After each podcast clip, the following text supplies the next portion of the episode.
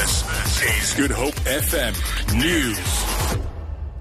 Good afternoon. Parliament's ad hoc committee probing the affairs of the SABC has rejected UDM Chief Whip Nqabayomzi Kwankwa's request to have Hlaudi Motsoeneng testify before it.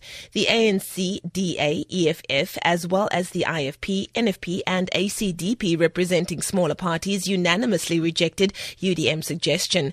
Kwankwa wanted the committee to reconsider its position not to allow Motsoeneng to testify. The committee had already taken the decision last week, Thursday, that no further witnesses will be invited. Ad hoc committee chairperson Vincent Smith gave the final decision. The decision is that out of the 13 or 15 members that are here, 14 members raised arguments that supported the decision of last week, Thursday.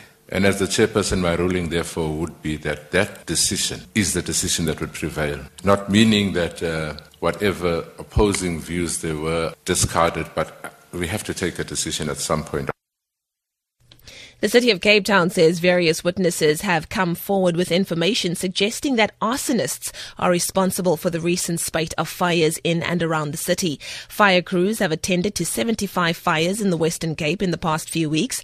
Fire crews are monitoring hotspots in a fire in Paarl and in the Boland and in Tulbagh in the Cape Winelands.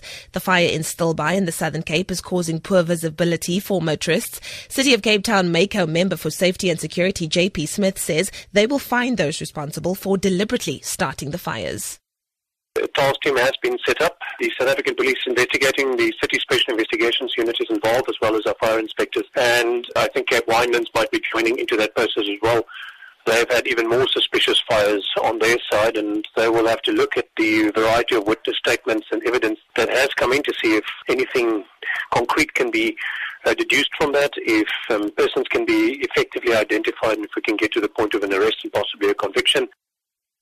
The City of Cape Town has appealed to residents to use water more sparingly due to the scarcity of rain. Dam levels are running low and stricter water restrictions could be introduced soon to limit consumption. Some businesses, which rely heavily on water for their daily operations, say they are starting to feel the pinch. Hairdresser Claudia Reed says it, if the current weather conditions persist, she may be forced to close shop. If we don't have any water, it will be a major problem to our business because we need the water to shampoo the hair and so forth. So we're just praying for rain basically. But I do understand, I mean, with the dams empty and we didn't have any much rain. And finally, chairperson of the African Commission on People and Human Rights, Pansy Tlakula, has called for a diplomatic solution to the political crisis in the West African state of Gambia. With the troops from the Economic Community of West African States poised on Gambia's border with Senegal, military conflict in that country may be imminent. This after President Yahya Jammeh ignored a midnight deadline by the regional body to step down after losing elections last month. Opposition leader Adama Barrow, who is is currently in Senegal, is due to be inaugurated today. The African Commission, which has its headquarters in the Gambian capital Banjul, has evacuated its staff from the country as it's unable to guarantee their safety. Tlakula says all eyes are on ECOWAS and the African Union to see what they will do today. I think uh, we must try by all means to pursue diplomatic, uh, find a diplomatic yeah. solution to the problem.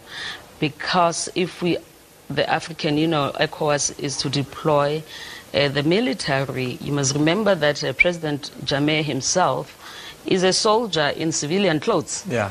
Um, and uh, he will fight. Mm. And uh, lives will be lost. Uh, the Gambia will return to conflict. People will die. And to rebuild that country will mm-hmm. take a, a long time. For Good Hope FM News, I'm Leanne Williams.